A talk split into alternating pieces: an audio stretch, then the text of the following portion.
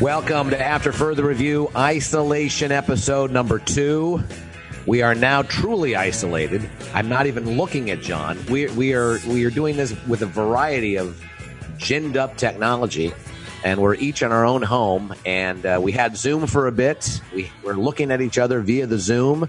Uh-huh. Uh, then we decided to X out of the the video because it was uh, destabilizing all of our internet. So I can't even look at John Pelkey at this point in time. But John, how are you, my friend? And uh, first of all, are you are you feeling okay? Please, I don't want to talk about it. Yes, yes. your stock I'm having a little. I have. A, I'm having. I'm having a little medical issue, uh, a minor medical issue that's causing me a great deal of pain, and we're not going to discuss it any further than that. Okay, but- but What a pain in the ass. What a pain in the I, ass. oh my god! Honestly, I I could not feel any older. well, at least it's nowhere near your lungs. Right. That's the good yeah. news. Because that's really the only thing that's going to, you know, really inhibit you in the future with Yes. after further review.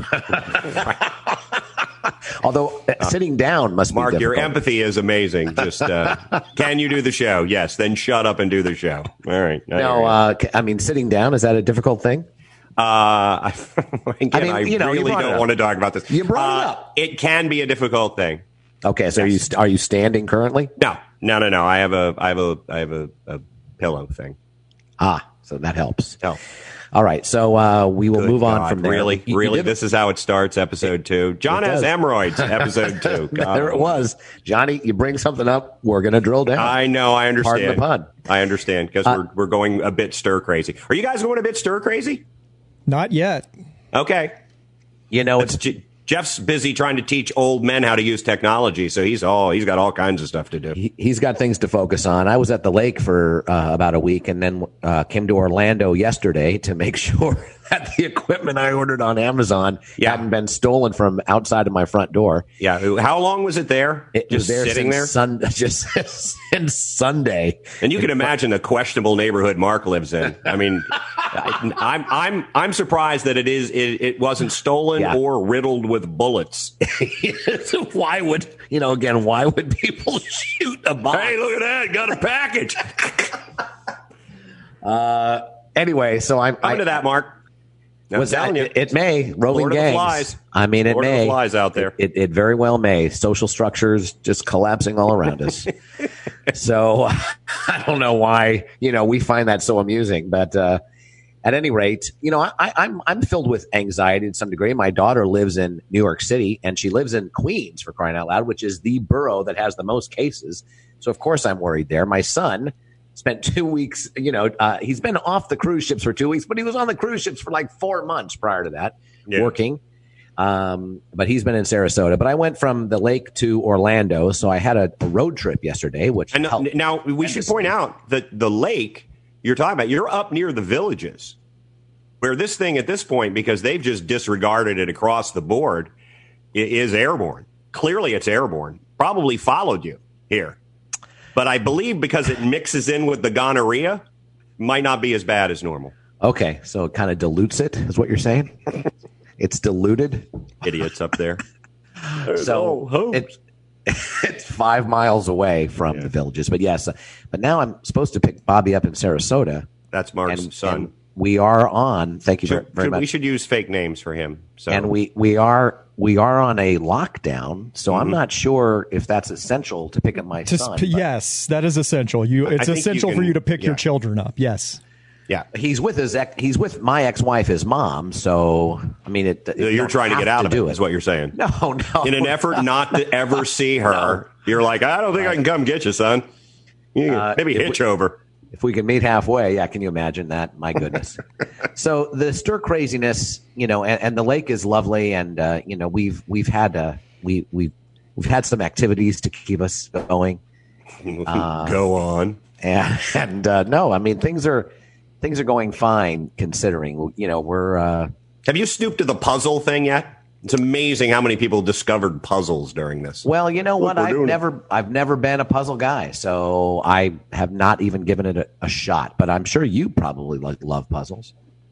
Uh, no, I'm not really necessarily. You're not a I'm not, puzzle gu- I don't. guy? I, I don't identify as not a puzzle guy, but I haven't done a puzzle in a long time. How about you, Jeff? Any puzzles in your background? My wife is puzzled why she married me at this point. Right. Well, Ah, getting. No, I, don't, I don't do puzzles. Uh, I, I don't have the patience. That's probably a good way of putting it. The last time, the last time I think I took part in a puzzle, it was a group puzzle thing, was uh, at the horror makeup show at Universal many, many years ago. I'd gone to a Kiss convention because, as you know, card carrying member of the Kiss Army since 1976. Um, and they gave when you went to the convention, they gave you a puzzle, which was the four Kiss solo albums from the 70s. Uh, and I brought it for whatever reason. I, I might have gone from the convention straight to a horror makeup. I left the box there, and then one day I showed up and it was out on the table and people were doing it. So it's the last puzzling experience for me. It's a long time ago, and, and you probably contributed to the completion of the puzzle a lot less than your fellow coworkers. Oh, I would imagine. absolutely, absolutely. I might have just sat back and mocked them for putting a puzzle together. That would be uh, something that would not shock me. Mm, if that was part of your lore.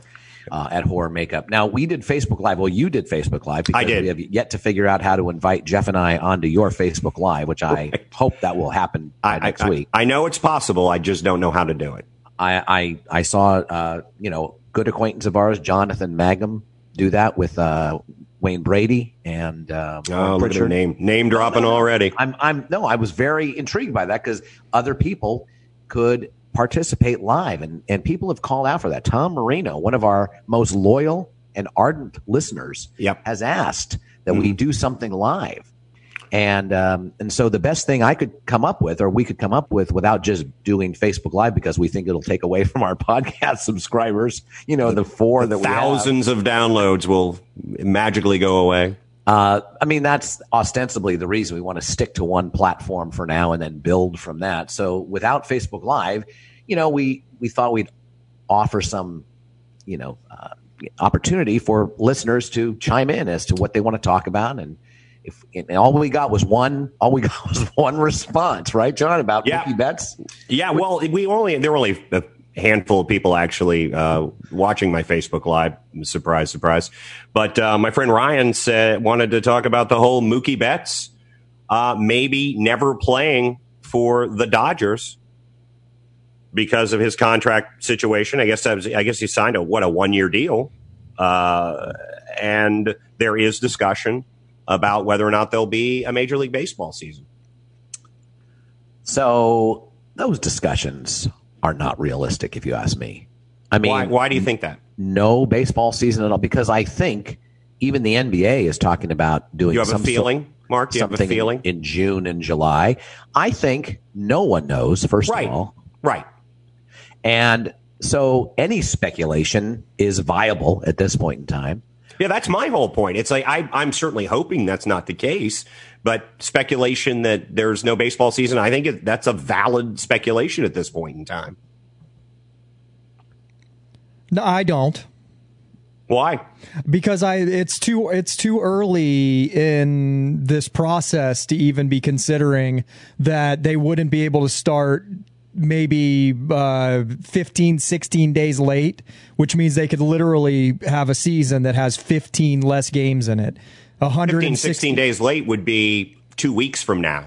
yeah that's what i'm And saying I'm going to say, and I'm going to say unequivocally, I have absolutely 100% a belief that there's no way two weeks from now we're not still in the midst of all this. then But there's four weeks from now would mean that they've missed 30 games out of a 162 game season that's four weeks from now Yeah, and I'm not a, I'm not optimistic on four But- weeks because we're hearing months from some, and I know it's all speculation and no one knows, but I I'd rather prepare for the worst than uh, be um, overly optimistic about. I, I'm I'm hoping I'm wrong. And again, baseball long season, yes. Even if you have to cut it down to an 80 something game season, half the season, you can do that. But uh, I think the the problem that, as I see it, um, and I had I have a friend who works for a um, uh, like a convention production company, an event production company, and she was talking about people have started canceling events in October And it's not because they the thought is that in October we'll still be dealing with this, but it's just uh, anything that requires a great deal of preparation. We, they don't know when they can begin to prepare for it. So I, I certainly think it's it's a it's a possibility. I do agree, Jeff, that I don't think that's what's going to happen. But again, that's just simply my opinion, and uh, clearly I'm not an expert. I think well, also when you yeah. think about conventions, that's a way to market yourself to potentially make money. A baseball season is a guarantee to make money. They want to get that thing up and going as soon as possible. Sure, but most of for these convention things that I'm talking about, I mean that's that's already a built-in expense that these these folks have bought onto, and they're and they're canceling it. So yeah, I, I listen. I, I think if I were a, a, a, betting man at this point, I would say I, I, there's better than average chance that we will have a season. But I think the the idea that we may not is certainly a valid idea. It can start creeping in. Yeah. Yeah, I yeah, think I think uh, the validity. I think there's a uh, validity spectrum, John Pelkey, and the validity spectrum of no season at all is pretty, pretty extreme. Because if, if for no other reason that we don't have enough evidence yet to make right. a decision one way or the other. Right. You know, we don't have, uh, we, we, don't, you know, there. And I will offer to you. And there's more evidence that there's evidence that because China is already opening things up I will offer this. Italy is is flattening the curve. Yes, but I even uh, in New York City, the okay.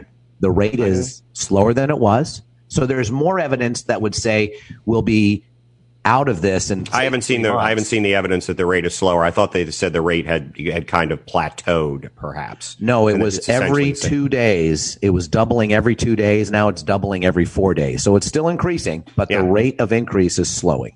Well, that's that's that's good to know. But I, it, it, this is what I will uh, say though. A month ago, if they'd have told us we would be where we are right now, we wouldn't have believed that. I agree. Two weeks ago. Two weeks yeah. ago. I mean, remember two weeks ago Wednesday, and this is now uh, Friday. This will drop on Tuesday, the podcast. But uh, literally, like two weeks ago Wednesday is when they canceled the NBA season and the world has changed in that you know 16 day period. So yeah. i agree with you there. It could it could do anything but we we do have a little glimpse into the future in terms of how other countries have handled it uh, both good and bad responses. So we're opening for business by easter though so who knows what'll happen then? Good lord. All right so let's take a look at that though. Let's assume now that we've now that we've talked about something that no one knows what's going to happen, let's right. assume they don't have a baseball season and Mookie Betts never plays for the Dodgers. Now, is it now, my question about that? How my sweet question, would that be, Mark? I'll bring the cake over, Mark, for us to celebrate. yes. My question to that is if if that if that were to happen, if um, you know, God forbid, there's no baseball season, um, it, it, would the commissioner and owners, players could would they get together and say, you know, this the season this season's contracts just move forward a year. You know what I'm saying? They just gotcha. You know, as opposed to it, then Mookie will pay exist. for them in 2021. That this season didn't exist. Um, you know, act of God or whatever you want to call it. Uh, I, I would uh, it, it, would surprise me if we got to 2021 without and there was no baseball season if Mookie Betts wasn't a Dodger. That would surprise me. I, I would think some allotment would have to be made. I think so too, obviously, because it's just extraordinary circumstances. Yeah, and there were a lot of other questions too. Let's think about these things. Uh, you know, uh, professional athletes get credit for uh, years of service towards retirement issues, towards free agency. What what does this year become if there's no season? I need answers immediately. I think I think basically it's it's seasons are based on how many games are played, right? Or at least how that would be games, my thought. Or at least how many yeah how many games are played. So if there's a, a a year of service. I guess the same thing would be, John, if someone had uh, Tommy John surgery and they're out for a year and a half. Does that year and a half count for years of service in MLB? Now, that to me, that's a little bit of a different question because if you're injured, obviously, if you develop uh, an issue where you have to have Tommy John surgery, you develop that while you're working and then you're rehabbing it. So my thought would be that that would count towards your service because it happened on the job. Yeah. So it's like workman's comp, and it and it goes toward your service. Uh, not So not, if I I'm not an expert, but I would think that If I hurt myself at at Universal Uh-huh. and was on uh, disability, would my um, would my accruing of benefits and points happen even though I didn't show up to work? uh, I would. My guess, don't my guess in that it would. situation. Well, I. Mm, See, That's again, really good- again, this is all massive. This has gotta be so entertaining on for speculation for I know. out loud. I know, but it is something. To, it is something to think about. You know, will Tom Brady ever actually end up playing for the Tampa Bay Buccaneers? Because in addition to baseball, there's been some talk of football. I know that there's been a discussion about if this goes on too much longer, starting the season on time might be a problem because again, they have uh, the the rollout for the season with You don't need the rollout in the NFL. You don't need it for college football. Why do you need it for the NFL? Seriously. Why can college football, why can you have Auburn and Oregon play, you know, after not playing at all and having some spring football and then, and then it's a great game. And then, and then you're in the season. I mean, really? You do not need four preseason games and all those OTAs and all that training I- camp. You do I- not. I- agreed. I, I don't think you necessarily need all of them, but remember, these, these are collective bargaining agreements. Um, so that comes into play. Uh, You know, uh, NCAA players I would say most players would agree have with no have absolutely no uh, control over anything. No, I, I agree, but I would think ownership would have more of a problem with what I'm suggesting than players. Players would love to, you know, as long as they're as long as they feel like they're in shape and if they're professionals, they should be. These are kids, these are students who, you know, are expected Students. to are, ex- are expected to play this- their student age. They're student aged. What's the odds? What's the odds you could drop an Alabama football player in a car, drive him around a campus, and point to buildings, academic buildings, and he'd have any idea what they were? Less than if you drove drove him through the frat houses. I had a friend who played uh, Division One college football a long time ago, and he was taking his uh, uh, recruiting trip, and I won't say the college, Maryland, um, but uh, he. Uh, the guy who took him around, and I, I'm sure he embellished this slightly, but he, he he's driving him. His uh, escort player was taking him around and said, uh, "There's the science building. You'll never go there. There's the mathematics building. You'll never go there. There's the history building. You'll never go there." And he pulled into a liquor store parking lot and went, "However, you will go here." but that, that was long ago when those things were laughed about, and that's Laughed about and encouraged. Yes, of course. And I believe the coach was the guy driving him around. could could very could very well have been. So it was left lefty Driesell or something was the basketball head coach from Maryland, right? The, the, like that. the football coach was also a well named. I can't remember his name. I want to say it's. I think it might have been Bobby Ross, and because this would have been the fall of uh, or the spring of '82, so it might have been Bobby Ross. It was Jerry Claiborne was the football coach for a while, but then he went to Kentucky. Who was the longtime Terp coach? I remember there was a big name uh, Maryland uh, football coach there for a while when they were actually somewhat uh, competitive.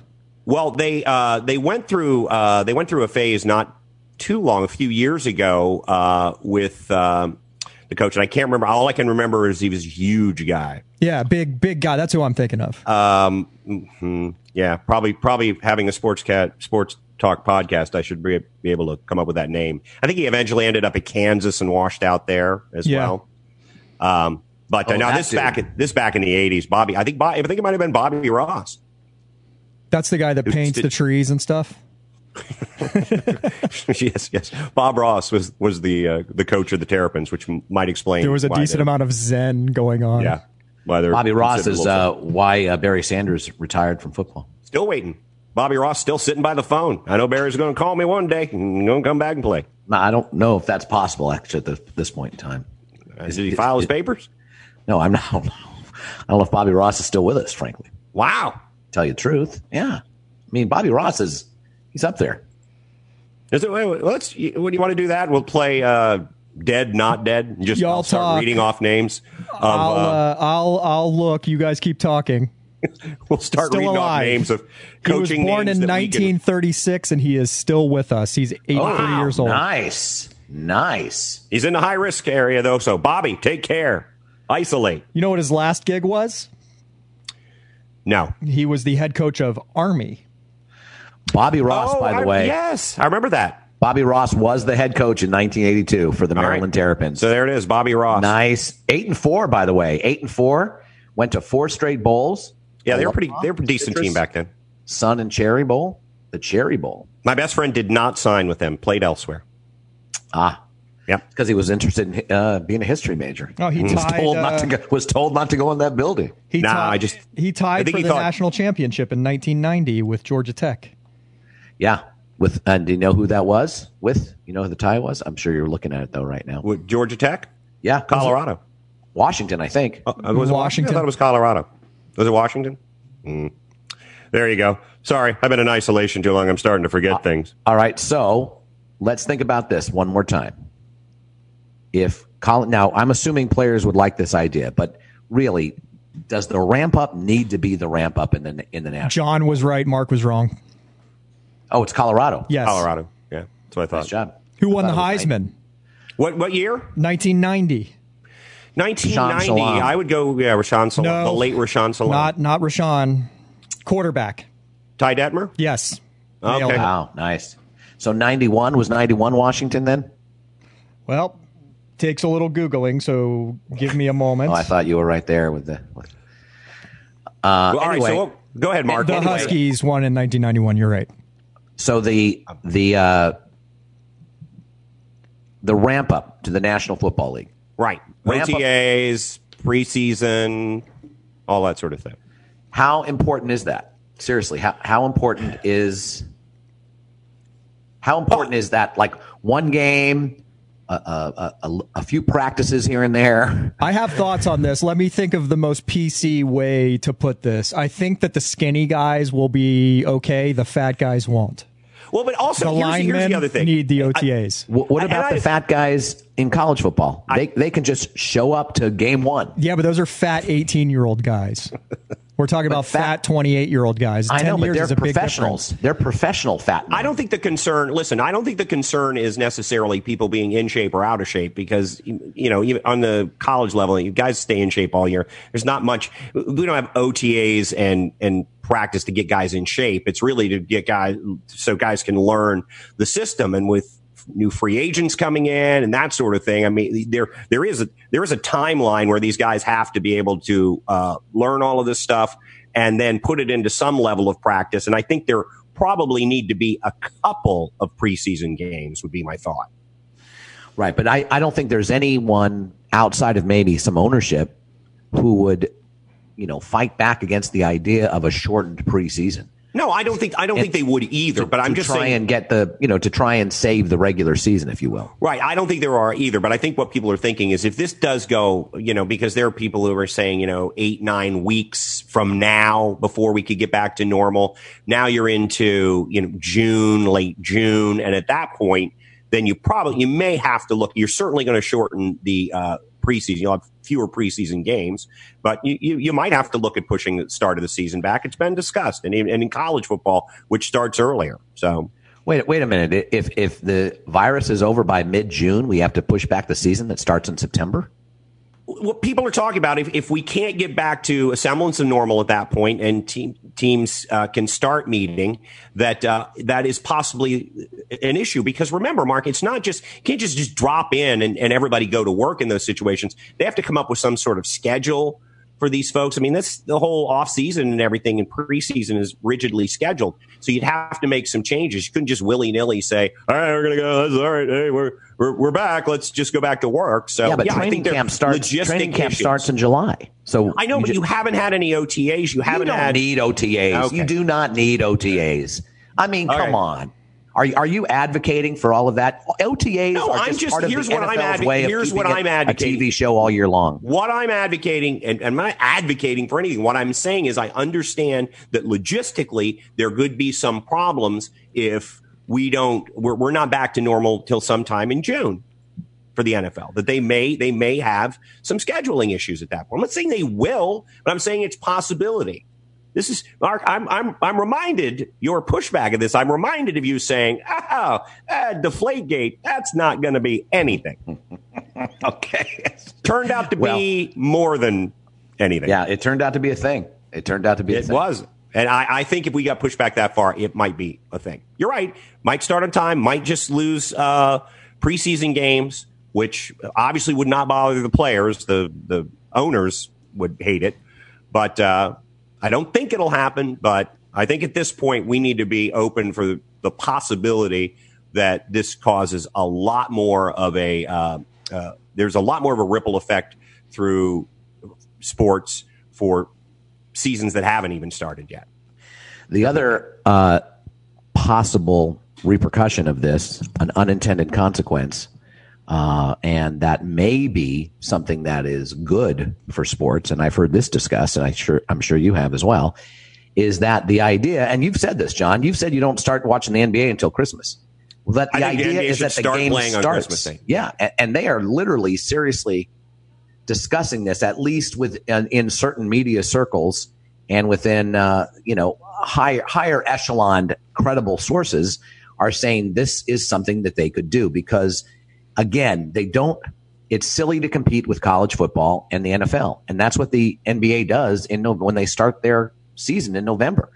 You know they're they're not they're the third game in town. Yeah. And if and if they have to extend into the summer maybe they shorten their season but to about 75 games or 70 games or or even if they keep it at 82 you, you know, know, they go they go into July. The only thing they have to compete with is Major League Baseball, and at that point in time, you know, it's it's the playoffs and everything else. So, you know, the playoffs are ended by August third. You know, so you get plenty of time for baseball pennant race and um, you're not competing with the NFL. And you start Christmas Day, which a lot of people would love. I would, I could, I'd certainly get behind uh, shortening the NBA season, starting it later. Uh, but the reality of that is, as far as shortening the season goes, is it's revenue for the owners, and they're just never going to let it happen. But but changing the schedule, if they changing the schedule games, you know, yeah, I, I, would think revenue might be increased because of te- television revenues. Changing the schedule is a possibility, but if if you try to pack the same amount of games into a shorter period of time, I, I think the Players Association would push back against that because guys, you know, have limited amount of time for uh, for their bodies to heal. So I.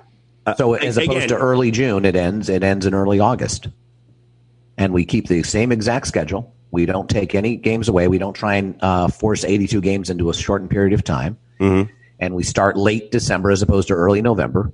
And we end in uh, early August as opposed okay. to my my only my only pushback, and I think that is probably I, I, I would think you'd maybe end it in July because the NBA would be very very depressed if they looked at the fact that for television ratings their playoff games did not rate as well as preseason NFL games, and you know that would happen preseason NFL games start about first week of August, right? Ish. So you'd end right around the same time. So you could probably make that happen. You could, yeah. And you know what? You don't you agree do? with me? Don't you agree? Because we're always uh, all our years at the no, I agree. Club. Yeah, they're great baseball pennant race games on oh, yeah. in August, and people are coming in. I got to see the Lions and the Buccaneers. There's yep. an eleventh rounder out of McNeese yep. State. Who? You know, I know they're not eleven rounds, but um, but that person didn't. Yeah, of course not. So, so no, that, would, that that's would. exactly that, it. It would it would be terrible. And then if you you know the finals weren't happening until you know close to the regular season, so I would think you'd have to wrap it up by the end of July. So push it back, yeah, push it back that far, and I think uh, I think that's certainly valid because I I've always said, and I know and, you agree with and, this, if the NBA's opening day was Christmas Day, they would just own that. Yeah, they they already kind of do. There's like five games usually scheduled on Christmas Day, and there's always there are, but I think people would pay more attention game. if it were opening day than they do, you know, week five of the season. And you know what you could do if you if you needed to give the regular season the same breathing room for players in terms of the 82 game schedule, you could shorten the playoff schedule. That's the thing that's maddening for a lot of people. Is oh, those first goodness, rounds, yes. you could easily shorten those up and then and then get done by the end of July or like you know, four days before the first spring training game. I mean, and that's the end of game one. Camp. Lakers over the Clippers, 129 to 127. We'll see you three weeks from Saturday for game two. Seriously. God. Seriously. I mean, honestly. Uh, yes, I'm All right. fully in, in, in, favor of that. So I do. I will get on board, Mark, with your uh, with with your idea, starting the games on Christmas Day and ending the season uh, by the end of July. Now, what about what about this? thing that people are talking about as well, which is that there's no possible way, there's no possible way that Patriots are in the playoffs next year. And when I say no possible, I mean, you know, 80% chance that they're, that they're not, that, that they're going to struggle. There's a, there's a strong possibility that they're going to struggle. I think and, there's a possibility that they're going to struggle, but I would never, ever bet against them making the playoffs. Because you still, let's just look at the division for a minute. Uh, Buffalo, re- it really does appear like Buffalo is that team on, on the cusp and they probably seen, improved themselves from last year. Yeah, it, but it we've would, seen. Wouldn't it also depend on the other uh, divisions too? Because I think the last time we were talking about the last time that the, a Brady-less team made the playoffs for uh, New England, and they were weren't they eleven and five and didn't make the playoffs? So yeah. that scenario could happen. That yeah yeah that is that that's certainly a possibility. I I think they actually if they do make the playoffs, I would bet they win the division versus uh, being a wild card team because I, I think their best uh, scenario yeah. for is if the Jets are the tire fire, we believe that they will be. The Dolphins, I think, are an improving team, but I wouldn't everybody agree that we're looking at them a couple of years from now um, once they put uh, put that team together a little better. And their quarterback situation uh, in Miami is is as unsettled as the quarterback situation in New England, frankly. Um, so really, the only team that I see in that division that could take over the mantle of AFC's champs uh, is Buffalo. And we have some evidence that they could be that team, but I'm, I'm a little skeptical. It's a good defense, and it's an improving offense that got a major weapon with Stefon Diggs. Agreed. So I think that they're going to be in good shape. The Dolphins usually split with the Patriots. Their two game series. Yeah, that's true. Re- regardless. So I think that the Patriots, you know, could go three and three, four and two in the division. Now, the other thing too is the entire division has to play the NFC West, which is a tough Ooh. division, Ooh. you know, because Seattle's tough, the Niners are tough, the Cardinals, oh, by the way, uh, just got they're really fun. They, they, I can't believe their pickup from Houston, and then of course the Rams are great. So I mean, yeah. What did what did uh, I think uh, they they got uh, Hopkins? What did what did they get? Uh, what did they have to send to Houston? Uh, bag of beans. bag of beans. No, I was going to say a case of Coors Light, but no, just a bag of beans. Houston just wanted some beans. That's all they wanted. They needed some beans. Hey, no, here's, no. here's, the Houston Texans. We they, they sent a running back uh, that was really good for a couple years a few years ago. David Johnson from yes. from the from the Cardinals. David Johnson, as well as a second round pick. Yeah. He had one good year, like two years, two, three years ago. I have found no one that can defend that trade. No, and everyone who's Anywhere. even a really like a good guy like Charles Davis, you know, the guys that hesitate to really just slam rip somebody. anyone. Yeah, right. I mean they'll criticize people, but they don't they don't rip them. They don't get you. You, you can tell when people have joy, like you, John. You have joy when you rip. Oh my uh, god, I live for it. but Charles Davis is just like one of those really good dudes, and uh, yep and he just expressed just utter perplexedness. He just even more e- defended on any level. Even more surprising, Mark, in a, in a uh, in a uh, an atmosphere where the hot take is the big thing, and you just know people are you know uh, uh Dak Prescott. Oh, he's better than Patrick Mahomes. I mean, idiotic garbage. Nobody that I've seen has stepped up and said, just for the hot take, so he get, you know, so you, they, they put you on every, every ESPN talk show now that talking heads is all they have. Nobody's come out and said, I think, eh, smart move, Houston. So that, that even surprises me more than they're getting criticized by the Charles Davises of the world. So yeah, so they're going to struggle against. Nobody's even clickbaiting it. You know, no one's even clickbaiting it they might be four and six within their division and against the NFC West. And then who knows? I mean, that could be a division that's won at, at eight and eight. And in that, and that's the case. I agree with you that the only way they're going to make the playoffs is if they win the division because they're going to struggle. They're in terms of their record. You know what I mean? There, I don't think it will be a surprise to me if they go nine and seven. Yeah, it, it, it would be it would be a surprise. It wouldn't be a shock always try to make the point that yeah, there's never a shock with the shock Patriots with with Belichick. I know, and what they've been able to do. I mean, remember Matt Cassel, who I believe had never played football prior to starting for for them. They had Randy Moss, and they had a team that went 18 and 0 the year before. That was a an amazing team. Bill Belichick has coached a couple of five and 11 teams in his time. Uh, the Patriots his first year, and I think one of the Browns' year was he was five and eleven. If not a couple of the Browns' year, he was five and eleven. So, you know, I mean, it, it's going to be interesting. You know, it's going to be very interesting to see how the Bucks do and how the Patriots do. And frankly, I'm rooting hard for the Bucks.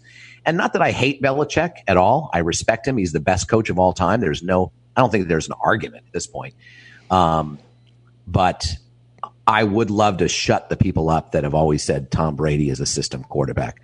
Any anyone that somehow dismisses Tom's Tom Brady's accomplishments, right? Well, they're they're just not a they're just not a reasoned sports fan. Obviously, their their partisan hatred of him, you know, they're biased. And I'm fully I fully admit that because you know I believe uh, that Derek Jeter was like the fifth best shortstop on the Yankees roster on any given year that he was there. Exactly. And that's just because I despise the Yankees. Right. And you and do not want to give them any credit We'll give them no credit whatsoever for yeah, anything. So exactly. I get that with the Brady thing. Yeah. And it would be nice to have yet one more argument taken away from those people. I'm petty that way, John. I really am. I even know. Though the, even though those people will still not, you know, bow down to what's right. They won't. Mark doesn't believe, Jeff, I don't know if you know this about Mark. He does not believe that people are entitled to their opinion. They're not. oh God! Thank you, Jeff. Yeah, no. they, they, don't have they don't have the uh, prowess. The the that's Mark's argument. They, you don't have the knowledge. Yeah, you don't. You don't know what you're talking about. So just keep your opinions to yourself. I'll tell yes. you what's right and what's wrong. Yes, exactly. You don't have the right to your opinion. Now, maybe the best way to put it is how you just put it, John. You don't have the right to express your opinion publicly. You can have it to yourself. I mean, who's going to be able to stop that? You know, you can. Yeah, but the Constitution says I can say anything I want. No, actually, that's not what it said. Can you imagine? Uh, hey, uh, James Madison, uh, what do you think we ought to add in here? I think we ought to put in that people can say whatever they want. Oh, all right, let's move on of all the things. Let's see. Yeah, it's perfect. It's perfectly written, John. You know, James, John, um, James, John was his, uh, you know, John Madison called him. Close friends called him Johnny. Johnny Madison. Jack. Johnny. Jack. Jackie Madison. All right. So so there's that. Now, what do we think about the NFC South? Because that's going to be John. You know what? This is a banner. This is a banner season for after further review. You know, you know what I'm going to say now. I know exactly what you're going to say. Finally, you were just ahead of the curve. I friend. well, yeah, of yes, course, exactly. You were you were four at years. least four years ahead of the curve. If not, if it, it may have been during the 2012 season. So eight years ahead of the curve when you said the NFC South is the most interesting division in football, and I I would not let up on you on that one. I just would not let up. Now you, you now here we are. That eight years later, and it certainly is. I, you know, it, though now I would say to me the most interesting division is the NFC West. Well, yeah, I mean, what's interesting about it is interesting to see if everyone can just be as good as they look on paper, or is it interesting to see if there's uh, literally going to be like in any other season, huge disappointments and huge surprises even within that division. Yeah, it, I, I, worry for Arizona that they've become a sexy pick now. And I'm worried for the Niners because I that's my default first of all, and uh, second of all, their roster isn't as good as it was, you know, on February second. So um, never is. What, what did we talk about before? Losing the Super Bowl is the worst thing that can happen to you. You'd rather not make it because your your players get more attractive to people. Your coaches get more attractive. You didn't walk away with the trophy, but you probably lose as many members of the organization. I'm really interested to see how the Rams bounce back. Yeah, me too. That, I think that's I think that's one of the the it, it, to me one of the most compelling storylines coming in to the 2020 season. Should I agree, and and I'm wondering if they literally were hamstrung by Gurley last year in the sense that they felt compelled to use him. They felt compelled to start him, and to see if they just because of the virtue of the contract or anything else, they felt like they needed to use him and to see if he himself could bounce back from that injury that happened at the end of the previous season. And I think that I think that your I think your latter point there is it to me makes a great deal more sense. Uh, and I know you know there are always the issues with money and contracts and everything, but I think they really were taking they were taking a look at him because they knew uh, coming into this season they were going to have to make some decisions on him contract wise, and I think I think they were as uh, curious as uh, as anyone, and now perhaps it hamstrung them They- in a way yeah. because they wanted to use him the way he had been used in the previous two years under Sean McVay. And, uh, you know, that set up so much for Jared Goff. But if he wasn't doing what he needed to do, then Jared Goff, you know, then they couldn't do the play action, the rollout, the moving the pocket stuff Yeah. that Sean McVay loves. So it's going to be interesting to see who they get in there. Uh, and, um, you know, I, I, the Rams are a pretty solid team. They're a pretty talented team and they started to play pretty well toward the end of the season. So that division, if everyone plays, if everyone has a good year, basically, that division could be absolutely brutal. And that there could be an example of an 11-5 team not making the playoffs. Yeah, yeah, I, I, I would agree with you on that. I want to ask about uh, just to switch gears, uh, football wise, and uh, my, I know my friend David Lowe is going to listen to this and say we talk way too much football That's all people care about, John. and not about not about baseball. But uh, the Cam Newton situation is the one that really surprises me at this point. I I would have taken him in Washington again as a Skins fan. Uh, the way he was treated in Carolina, I think, is really really questionable because they announced that they were going to allow him to to seek a trade, and, and he hadn't asked for one. Um, I, I think a motivated Cam Newton might be a really good pickup for. I can name five or six teams. Do we know that the Redskins have passed? Well, they haven't. They haven't pulled the trigger on anything, um, and it doesn't sound, from what I'm reading, uh, it doesn't sound very much like they're interested in bringing him in. They they brought in the other quarterback Yeah, from Carolina. Yeah, they signed the backup quarterback for Carolina. So you know that. Carolina is stuck with that contract.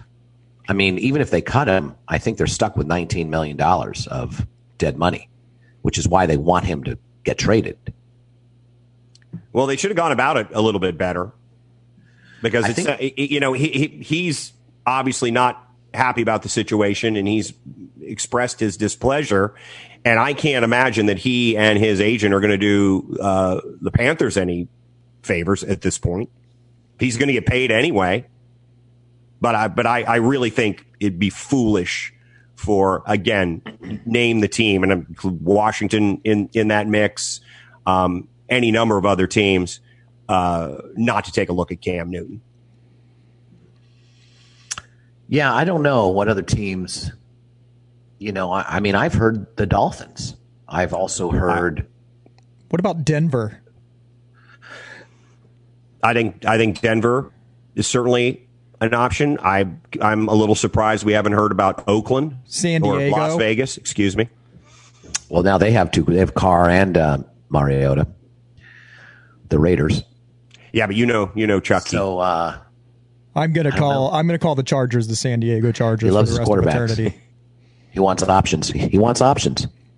he does. I don't know. That's a tough one. That's a really interesting one. He was an MVP, what, in 2015? Yep. and um, brought a team to the Super Bowl. Obviously, is a you know very exciting player, but I think people are just uh, worried. I think basically, John, what it is is that no one's going to pull the trigger on him when they don't know he's healthy.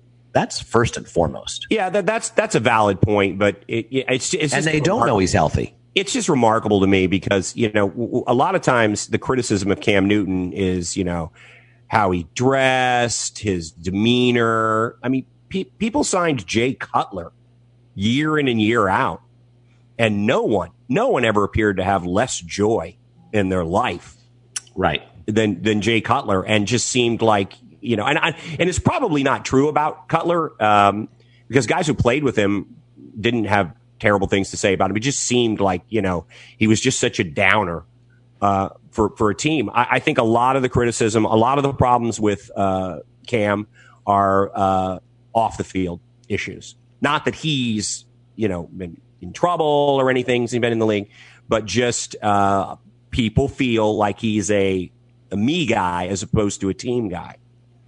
And I just wonder why they would think that for a Cam Newton and not a Jay Cutler. What's the well? Because I think the in the difference? end, Jay what's Cutler. Well, it's the main. What am I? Uh, eh, anyway, what were you saying? Well, you know, you know, naturally gifted hardworking. Yeah, yeah, yeah, yeah. You'd rather have someone hardworking because the, the natural gifts could be, you know, atrophied. They could be, you know, if, if Jay Cutler is injured, well, you know, he doesn't need mobility. He has to go back and, you know, you know, scowlingly throw to someone. Jay, Jay, Cutler. Uh, that's we, we need to list the most joyless players in any sport. Jay Cutler, Scott Rolen. Scott Rolen's a great one. Oh Boy, my, that's a great one. Good. We're talking baseball now. Scott Rolen. Yeah, I never saw anybody who looked less pleased to be a multi-million dollar yeah. professional athlete. Jason yeah. Werth. Wow. Okay.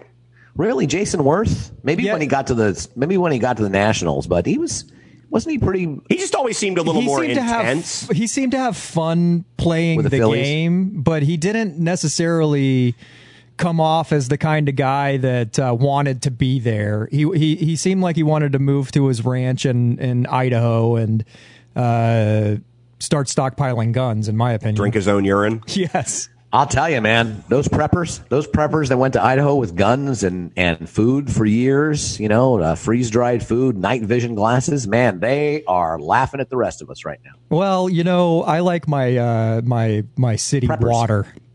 I, have I've enjoyed enough of it to say I've lived. You don't a like lifetime. the well. You don't like the well water. I lived on a well for the first uh, 15 years of my life, and uh, it's not that terrible, but uh, it's guaranteed. It was guaranteed to be there. I, I I'm into I'm into my plumbing.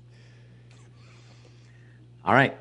I enjoy plumbing as well. Yeah, so I, I, feel like I've won already in the living in Florida and having plumbing, as opposed to the the month and a half of uh, them getting a laugh. I still feel like I win. Okay. Good. Plus, the great thing about living in Florida is there's a one in three chance you'll end up on television. Cops, live PD, uh, any number of shows you can pop up and tell me. You, you know, you don't get that in Nebraska. No.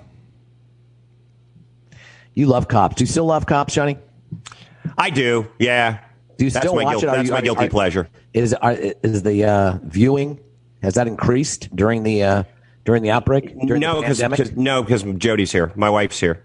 She doesn't care for it. oh, She's very opposed to that. Well, I agree. I would agree with her on this one. I, I don't. Well, I don't that, care. That's. I, I mean, I seriously know you don't care, but uh, man. So what is it? Let, let's let's break that down just for a bit. What Why is, I enjoy cops? Yes. That makes me feel better about myself. Uh huh. I got you. No matter what kind of a lazy degenerate I am. Yeah. Uh, uh, I, you know, I, have never, I've never been arrested for uh, trying to steal a bicycle from in front of a Circle K, then making a run for it. Yet. Or having a, well, okay, yeah, anything's seriously. possible in our Lord of the Flies existence. Exactly, I've never had a, a turn signal out and then gotten pulled over, and as opposed to taking the fifty dollar fine, uh, making a run for it in my eighty three Toyota Corolla. You've never had crack in your trunk. When he got, he's never been pulled over. I haven't got caught. I mean, I not. I don't. I don't know. He's when you get pulled caught. over, and when you in get pulled trunk. over, and you have crack, trunk. no, and you have crack, trunk. you take a run. You make a run for it. And what are the percentages of people that get, uh, you know, that get, you know, that are involved in that show? You know, the demographics, Johnny. Uh, 79% of them are from Florida. That's all I know. a lot of cameras okay. here. A lot of cameras here. That's why. Yep. That's what it is. It's not a, a more crime. It's uh, more cameras. Plus, you know, the, if you're if you're going to go somewhere for a few weeks shooting something, you kind of like to go to West Palm Beach or Naples and not Ottumwa, Iowa, or you know some some place like that. So I think part of it is they, they always end up in Arizona or Florida. It is always beautiful California. climates. because it's, it's- like it's you know, hey, Casablanca. it's like It's Casablanca. vacation. Yes, Florida is like Casablanca. Riley, Riley Claremont said it best. We are the the, the Casablanca of uh, of the world, really, in a in a lot of ways, because everyone comes here from all ranges of society. Right. I, with the great uh, the, the comments that people were making when those idiots were out just you know partying on the beach when it was obvious that that was probably not a great idea, and people were like, "Oh, damn, Florida!" It's like none of those people are from Florida. That's how it. I'm a Floridian, and that's how I feel about everything. When they're like Florida man, I'm like, you do enough research, you find out that guy is from Queens, exactly. Or Yeah. Michigan, right? or Ohio. It's not yeah. Floridians that are the problem. It's the people that come here. No, exactly, exactly. And those people on the beach were not Floridians. No, Those were all spring breakers from elsewhere. Alabama. Good lord. Do we want to talk some baseball? Do we want Didn't to we talk, already? Do what we Talked about Scott talked Rolen. about Scott His Rolen compelling baseball talk. And Jayson Werth. We talked. We talked about Mookie Betts and the season maybe ending. And That's then true. got Actually started our show that way. You're right. You're like you're a moron if you think the season's going to end. You stupid jackass. Roll the tape. Didn't really say that. Didn't really say that. Yeah, yeah, that was. The, I I know you well enough to know what your uh, My inner tone. monologue is. My tone. Your inner monologue. I feel I feel like from a baseball perspective, the uh, we didn't get into it literally, so it's hard to get into it It, figuratively. it is. It is. Did, did now? Did either of you guys? Because opening day, uh, you know, people had like opening day where they watched old games. And do you do anything baseball related on opening day? Because I have been watching some sports, as I said, America's Game on NFL uh, Game Pass. I, I absolutely love those. And uh, some other things, but uh, I didn't. Uh, I didn't They- dive they into those the. I'm going to have a dog and a beer and watch a baseball game on opening day. A lot of people did that. Yeah, because they, were- they they showed classic games, and I tuned in a little bit to the Cubs Indians game seven, which was a classic. There's no doubt about it. I listened to Carly Simon's rendition of "Take Me Out to the Ball Game," and like you know, a single tear emitted from my eye because it was. It, it reminded me. It's like, oh man, golly Moses, jeez. Do we And want some? opening day is one of those things. Even if you're not a rabid baseball fan, opening day of baseball season has so much. Uh, there's so much positivity about that. You know, general as an Orioles fan, we've yet to be mathematically eliminated from playoff contention on opening day. And two weeks in, and it's questionable at that point. But uh, and then it's spring. Spring's coming now. We it probably less so here in Florida, but up up north where it's cooler, colder at this at that time of year. It's kind of opening day has a lot of uh, has a lot of nostalgia and, and, and positivity to it. I just didn't give into it this year. So I have I have some breaking sports news that doesn't have to do with the coronavirus now. If you guys would like to talk about it, please. Are we going to be required to have any knowledge? nah, Then it's probably- you- uh, nah, no. All right, Uh, okay, hit Dave, us. Davis Love III, uh, famous golfer, his home in St. Simon's Island burned down. wow. Yes, uh, no one was harmed, thankfully, uh, but he has lost his his home during this crisis. I hadn't won a tournament in a while. Could You- that's the thing about golf is that you don't have to win. You you can come in like I fifty know. second place and you're still a millionaire. It's a Yeah, it's you a still- beautiful thing. You still get a good check. Yeah. but I don't know. I, But we, at least you have to earn it, Jeff. You can't sit down and true, not it's merit-based. participate. Right. It, you do have to play, and you do have to make the cut. Right. You know? until you get the big endorsement money. But you know, I haven't seen Davis Love. Like I said, hadn't won anything in a while. You think maybe he went all Goodfellas and just lit a match? Maybe, but I do want to say this. I uh, I play a lot of DraftKings, and I would every once in a while, when there was a big tournament, I would jump in and uh, do a DraftKings golf tournament. Uh-huh. And uh, Davis Love the third is still playing golf. He's still playing in the PGA tournament, so he's still getting his uh, decent checks. Yeah. And he's probably still out on the. He's probably pretty well. doing the senior tour as well. He's probably old enough to. Possibly How'd you do on that, Jeff? How'd you do on all that DraftKings? Like uh, overall, what would you say? Are you up? I, oh, I'm far up. Really? wow. Yeah, I, I'm uh, I'm up in the uh, six digit range.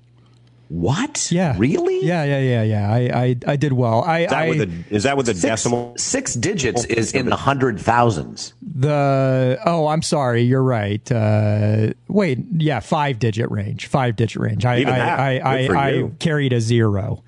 Um, the I I when I left my full time job, I found myself sitting around quite a bit, so I dove in and treated it like a, a job, and spent you know like four to five hours researching, a couple hours putting in my lineups, and I took it seriously, and I found that basketball was the easiest one for me to keep my head wrapped around. So during basketball season, I did really well. My my biggest night in basketball, I won twenty five thousand in one night. So if that tells you. Good God. Yeah. What? I, I won 25 grand. And the funny thing is, I woke my wife up to tell her, and she rolled over and seemed to not really care that much that that had happened.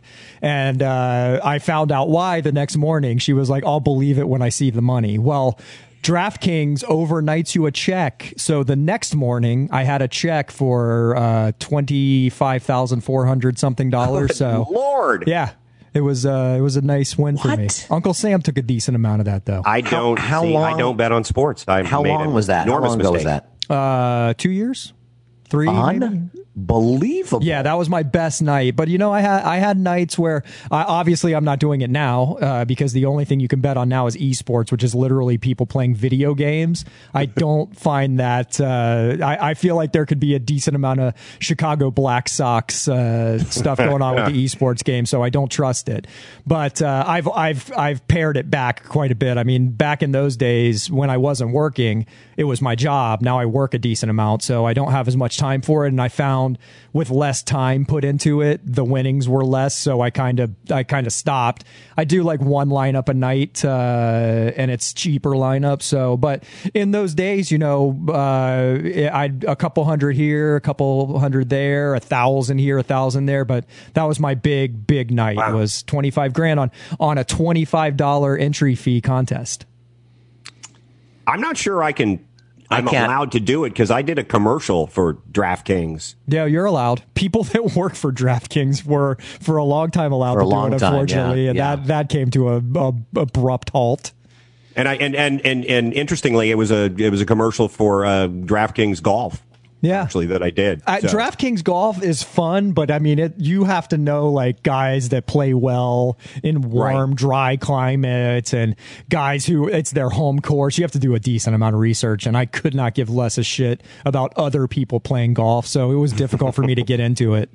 See, and I only care about other people playing golf because I've been uh, I've attended myself playing golf, and it's just ugly. So I don't want any part of golf isn't about being good though. It's about getting out there and you know running around. Frisbee golf is my favorite thing to do. I've never played frisbee golf. You should come out and play with me one day. It's a it's Yeah, a wonderful couple hours. Be careful.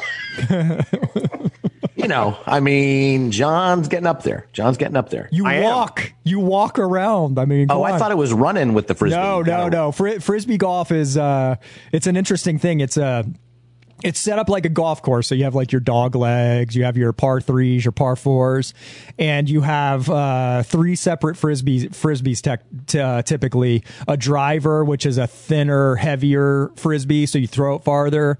Uh, Mid range, which is a little bit lighter, so it doesn't go as far, and a putter, which is basically a smaller version of a regular frisbee because you want more accuracy with it. And there's a cage that's built. It looks kind of like a Christmas tree. It's a it's a big circle on the bottom with a pole coming up. So it's about I want to say like two and a half, three feet off the ground, and then it has chains that go up in a Christmas uh, tree style fashion. So when you hit it with your frisbee, it kind of catches the frisbee. So you know you you try to throw your frisbee three times or four times and and get it in the hole and it's it's uh, there's a great course over at Turkey Lake Park where you know it's out on the lake and the, there's palm trees and uh, you know you walk the course you have a nice little bit of uh, walking exercise and it's a it's a fun kind of game. You know what else is on uh, lakes with palm trees? Bars. Yeah, yeah. I mean, if that's So your I'll meet you in the bar. Yeah. After because it sounds awfully effortful. Uh, there's a decent amount of effort, but it's it's it's more rewarding than golf because it's less hard to get good at. Well, I was terrible with a frisbee. Yeah, I was younger. okay, but you know, I was not good with the frisbee. But the thing you have to remember, Jeff, with John and I, is that you know this whole idea is because once you know, Getting out of the when you- house, yes, I'm starting to realize that. once you once you talked about the DraftKings and once you talked about you'd made it your job and you researched four hours a day, I checked out. hey, listen, Mark. too. You know what's cool is the the most fun uh, course I've ever played is at uh, Golden Gate Park. They have an incredible frisbee golf course. You do have to, uh, you know, make sure you don't hit any homeless while you're playing it, but uh, the the Well, course all be is gone gorgeous. Yeah, my God. They'll be Soylent Green in a couple of months. Yeah. Yeah, we're here. We're here, John. We It's have. that times. We, we've we've reached the end It's time. end It's the time. As I said, time. listen, I said this before. We're here. Uh, we're living. on- we're, we get to watch it. Nobody ever thought after- that they'd have to watch The Walking Dead for research. the, the day after the stock market crashed in 29, nobody got up the next day and said, well, here we are, Great Depression. So, you know, buckle up, people. We're No, living history here, and it I ain't mean- a good one. Yes, I know. It's tough. It's tough. It's So, rough. so just, let's jump back to what we were talking about before, uh, which is, did you guys, did you do any sports over the last week? Was there any big time sports watching? I know, Mark, you said you watched a little bit of baseball on the greatest games. I can't watch games that have finished. I'm not into it. Yeah, you're not into that. I have difficulty with that as well. I, I prefer documentaries. Why, like America's Game, I'm really, I'm, I'm pushing that really hard because it's those are just great. Every Super Bowl, it's 45 minutes. Three people from the team or the organization. At one point, one of the Cowboys one has one of their PR guys, just the, the guy who's interviewed. Um, but uh, Have I can you- do that. Have you ever seen the boys on the bus? Oh, that's the. Um, Oilers, the Edmonton Oilers.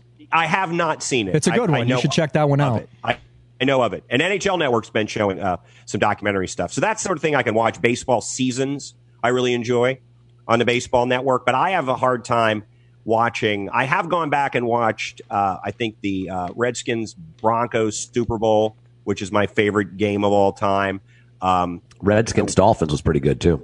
uh, yeah, yeah, that was fun because of the first Super Bowl championship. But just the Doug Williams story is my favorite in football. It, it's a great one. Uh, so I can do that, but I, I, I can't really just go back and watch um, a, a game that I know the that I know the ending too. That's that's that doesn't appeal to me either. I watched OJ Made in America, if that counts. I've watched I've watched that before. I see see they're reshowing that. They're- they're I didn't know it. David pretty- Schwimmer pretty was such a good lawyer. What's that? I didn't know David Schwimmer was such a good lawyer. Now this is again, this is not OJ Made in America. That's the ESPN documentary. It was the oh, oh, okay. what was the name of it? Oh, the It's People thirty for versus thirty. OJ Simpson. Yeah, People right. I'm sorry. I, I, yes. I was mistaken. and that Both was of those things are very entertaining, by the way. Yeah, yeah, yeah. People versus OJ Simpson's outstanding.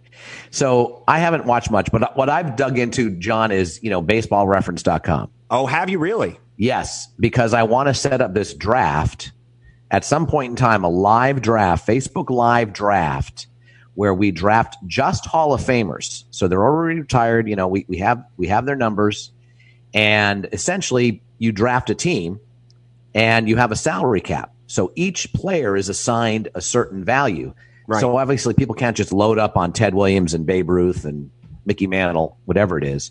You've got to ha- kind of stretch your resources a little bit, and it's it's in real time, and it's just like an Excel program that kind of adds it all up, and you can kind of s- see standings in real time, and it's a, a lot of fun. I think. See, I think have- I would enjoy that because I, I don't play any fantasy sports, uh, but my fa- favorite thing about fantasy sports was always the drafting. Once the drafting was over, I was just bored with it, and I just couldn't be bothered. and and this ends when the drafting's over. it's perfect.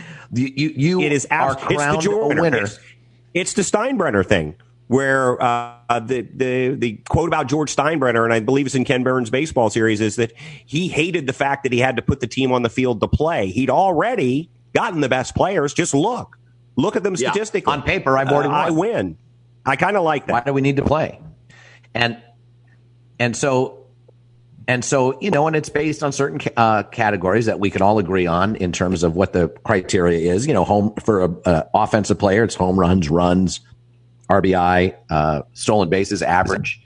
Now if we want to get into more of the analytics you know war, war yeah war is a pretty good stat actually. Um, and then for pitchers you know it's ERA and wins, and uh, maybe we include saves and um, strikeouts. What's- well, Can I stop you there? And I don't want to ask you this question: What, in your mind, is the least important statistic for pitchers?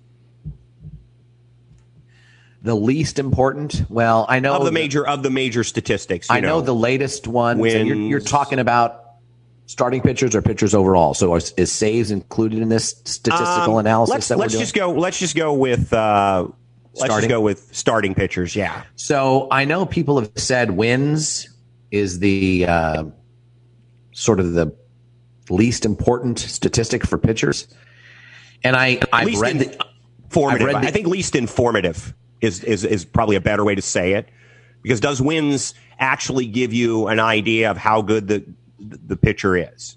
Because so many Not really, because you could have a outside of his control. 2.50 ERA Right. and 10 wins. Right. I think it's probably wins in my mind. Well, I mean, yeah, I mean that's what people have said, and I've read the uh, analysis, and it does make sense. And there was uh, there was a, uh, you know, who was it? It was um, I think Felix Hernandez of the Seattle Mariners who won a Cy Young award, and he had 13 wins, type of thing, because all the other statistics were so remarkable. Uh, and they say the most overrated, in that sense, the most overrated um, statistic for offensive players is RBI, because wins depends on so much more than what the pitcher's doing. Right. And RBI, Somebody's got to get on. yeah, yeah, Yeah. d- depends on so much more than what you're doing. You only have control over one run batted in if you're if you're a batter. That's the only one is you. That's the only one you have control over 100%.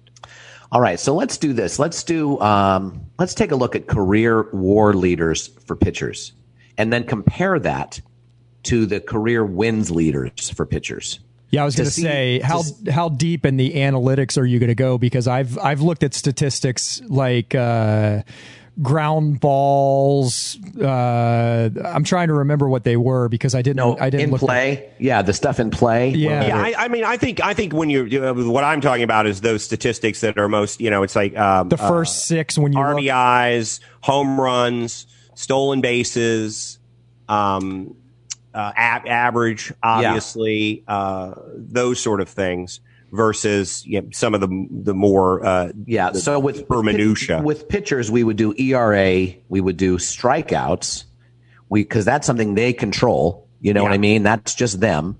We would do wins just because people measure that.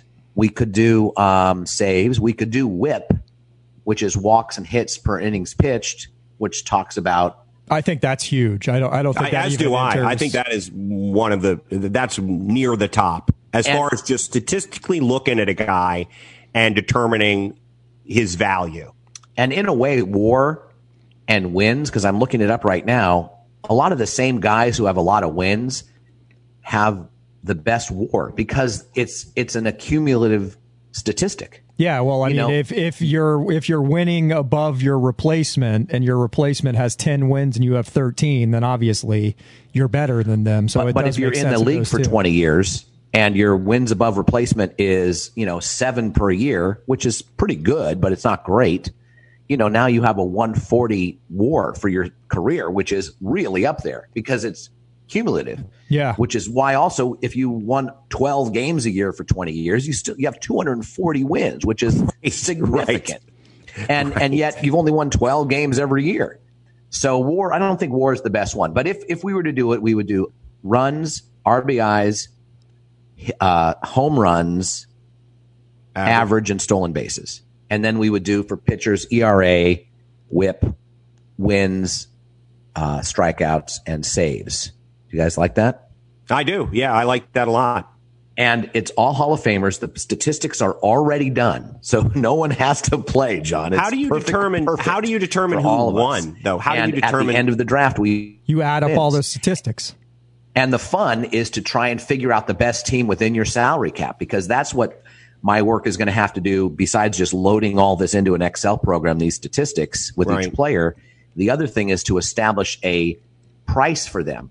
So if everyone has a, you know, a, um, I don't know, a $30 cap, let's say, you know, you, in, in, you know, Willie Mays would have to be six bucks, you know what I mean? Or something like that Yeah. And so we have to fi- have to figure that out. Whereas a guy like um, maybe a guy who has n- not a great average and not a great uh, not many home runs, but has a lot of stolen bases. So you can really add that to your to your team, to the overall. Vince uh, Coleman. You know. Yeah, there you go. Vince Coleman's a great one. But he's not. You're going to only Hall He- of Famers, right? Uh, yeah, exactly. Oh, So he's not you- in, huh? He is not in. the Hall of Fame. Oh, that's a that's a heartbreaker for me. Wow. Well, hey, Vince Vince Coleman's a guy you'd want on your baseball team. There's no. Yeah, doubt. I- I feel he's like like, Robert sh- Horry. Like Has he gotten consideration? I'm looking this up right now. I don't know to tell you the truth. No, dude. Vince Coleman is in the Hall of Fame. No, he's not. no, Oh, Cardinals Hall of Fame. Yeah, Sure. It's No, Yeah, but no those people- surprise he Lord, went and made you know, that. Cardinals.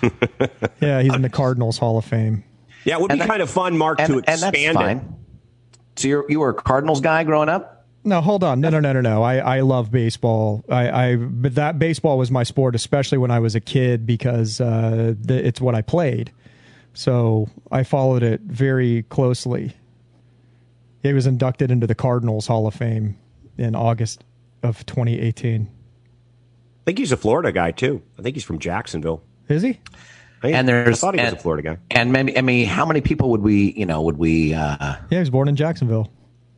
Look at that. Yes. I don't know what day they pick up the trash at my house, but I knew Vince Coleman was from Jacksonville. I don't know when they pick up my trash either. My wife put it on the refrigerator for a little bit, but it got uh, it got it got to the point where I think she got sick of looking at it, so it's gone now. So I just leave my trash can outside. My neighbors haven't complained about it yet. I just The whole I just- time? Yeah. just the whole time. Yeah, yeah. It's I just there. wait It's till out in the somebody back. else We have, we have an theirs down. alley behind us, so I feel like man, there's no reason for it to not be back there. I wash it. It looks nice. It's on the back. It's in the back. You know what's going to be interesting is that there's not many relievers that are in the Hall of Fame at this point. Firpo Marberry. I, I don't believe he's a Hall of Famer though. Damn it. And uh, Robbed. Mari- Mariano is in there. Lee Smith is in there. Rollie Um, Fingers. Uh, probably Rollie Fingers, but I don't know about that. Um, was Gossage a relief pitcher? No, he was pretty much, or was he a starter? Goose. yeah. I, Yeah. Starter, wasn't he? Yeah. Anyway, there's there's not many, so that's going to be pretty interesting. That's going to be pretty interesting. Yeah, that, that, that so. Yeah, and, and the the more I think about it, yeah, that would be very, very difficult. You might have to expand. You might have to expand it outside of Hall of Famers, um, and have guys who are like fifty cent players. Right. Or or we are- just make those guys hugely expensive. You know, and then and but see, yeah, that's not going to work because no one had saves. You know, none of the none of the Hall of Fame pitchers had that many saves. You know what I mean? I mean, Right. I'd, I'd, I'd have to look that up. But I've I've gotten deep in my Vince Coleman research. If you guys don't mind me, uh, No, not saying at a all. couple of things. So he was only on the ballot one time in 2003. He got 0.6 percent of the vote. He's Yeah, a, he's good. eligible uh, as of now for ERA. They they've now started uh, the Veterans Committee now considers players depending on their era. So he has another shot to get in, but but the knock on him is that he's a one trick pony. Um, but but there Yeah, what's his what's his lifetime batting average for Vince Coleman's? Probably somewhere in the two fifty. I'd have to I'd have to look it up here. Uh, he does have a 19 uh, WAR. career, No, no, no. I'm sorry. I'm sorry. 9.4. career. 264 lifetime batting average. Yeah, that's How what many I home, figured. how many home runs? Uh, it doesn't say that because I bet it was very little. He was not a home run hitter, not even at the end of his career. He stole a lot of bases. I was the last guy to steal 100 in a season. But this is what I really wanted to talk about. Uh, the extracurricular could go against a, as a rookie. Coleman professed to not know who Jackie Robinson was. and Coleman threw cherry bombs at kids in the Dodger stadium, stadium parking lot, which I know How's Mark. Seriously. I, I have no idea. I mean, maybe you grow up in a small town like Jacksonville, and then you just you never you never hear of of the guys that opened the door for you to play in a league. I know I know you like that last one that he threw cherry bombs at kids in the Dodgers uh, parking lot. Uh, while warming up on the field, he once got run over by an automatic tarp. He obviously couldn't run away oh, from yeah, that I remember one. that. Yes. Uh, he he was knocked out of the duration uh, of that uh, World Series by that tarp, and uh, the Cardinals went on to lose it. So Gossage was a relief pitcher, by the way. Goose Gossage. By the way, Mark, I don't In know what I don't know what career. Coleman's. I don't know what Coleman's doing uh, now, now, Mark. But in 2017, he was the roving minor league base running and outfield coach for the San Francisco Giants. Oh wow. Two, Got into coaching. Uh, They with- hired him because he threw cherry bombs at kids in the Dodger Stadium parking lot. Yep. I would. Yeah. That's right at probably the top of the list of why they why they did. Uh, but uh, and by, and uh, you you were asking Mark about his home runs, I believe. Uh, no, uh, and hang on, I just dropped. Uh, the, it's uh, 28, Yeah. Okay. 28. 752 stolen bases though. Yeah, very solid. No doubt about that. Right up there. All right. Hall of Famers who are uh, primarily relief pitchers, even though Dennis Eckersley, let's see, he won 197 games, but he also saved a bunch of games as well. Mo. Yeah, Mariano, Mariano Hoyt Wilhelm, of course. Oh yeah. Of course. He ran, he, he won 143 games. Gossage saved over 300 games, won 124 as well. Is So Tommy Gossage John is- considered more of a reliever than a starter? I think he is, right? No, Tommy John Nah, was a starter. I would say starter. So that's four that have significant amount of saves. Lee Smith, as mentioned before, Bruce Sutter is in the oh, Hall Oh of Fame. yeah, great, great reliever. Trevor Hoffman in the Hall of Fame, and Rollie Fingers in the Hall of Fame, and that's it, Johnny. Wow. that is it. So one, two, three, four, eight. So we'll we'll limit our, You may have to get saves out of the categories then. or we just have a competition of eight per draft. yeah, that's eight people are allowed to to draft. Yeah, see who see who wins. You know, see who wins, and uh, and maybe each time, and we can do the same thing with football. So when I did this for the Disney Cruise Lines w- with the the um, the statistics I use for football are kind of like what they use for fantasy football. I think I used touchdowns, I used yards, I used so running backs and receivers basically shared the same stats. Um, I don't think I did yards per catch or yards per run. I don't know if I did that or not. Um, you know, with um, quarterbacks, you know, t- touchdowns, interceptions, um, Completion. completion percentage. Percent. Yes. Yeah, I like that. And um, and then I think I had kickers in there as well, in terms of number of points. So offensively, you could get it through touchdowns, through your running backs, or your or your you know tight end, or your or your wide receivers. You could get it from your quarterback. You can get also interceptions and and uh, completion percentage from your running back. I mean, from your quarterback. Uh, I guess yards per carry, you know, yards per carry and yards per reception. Maybe I Was have. there anything? Was there anything on the defensive side There all? was de- team defenses, team Okay. defenses, and this is how I ranked them. I ranked them uh, not only with yards allowed, but also turnover ratio.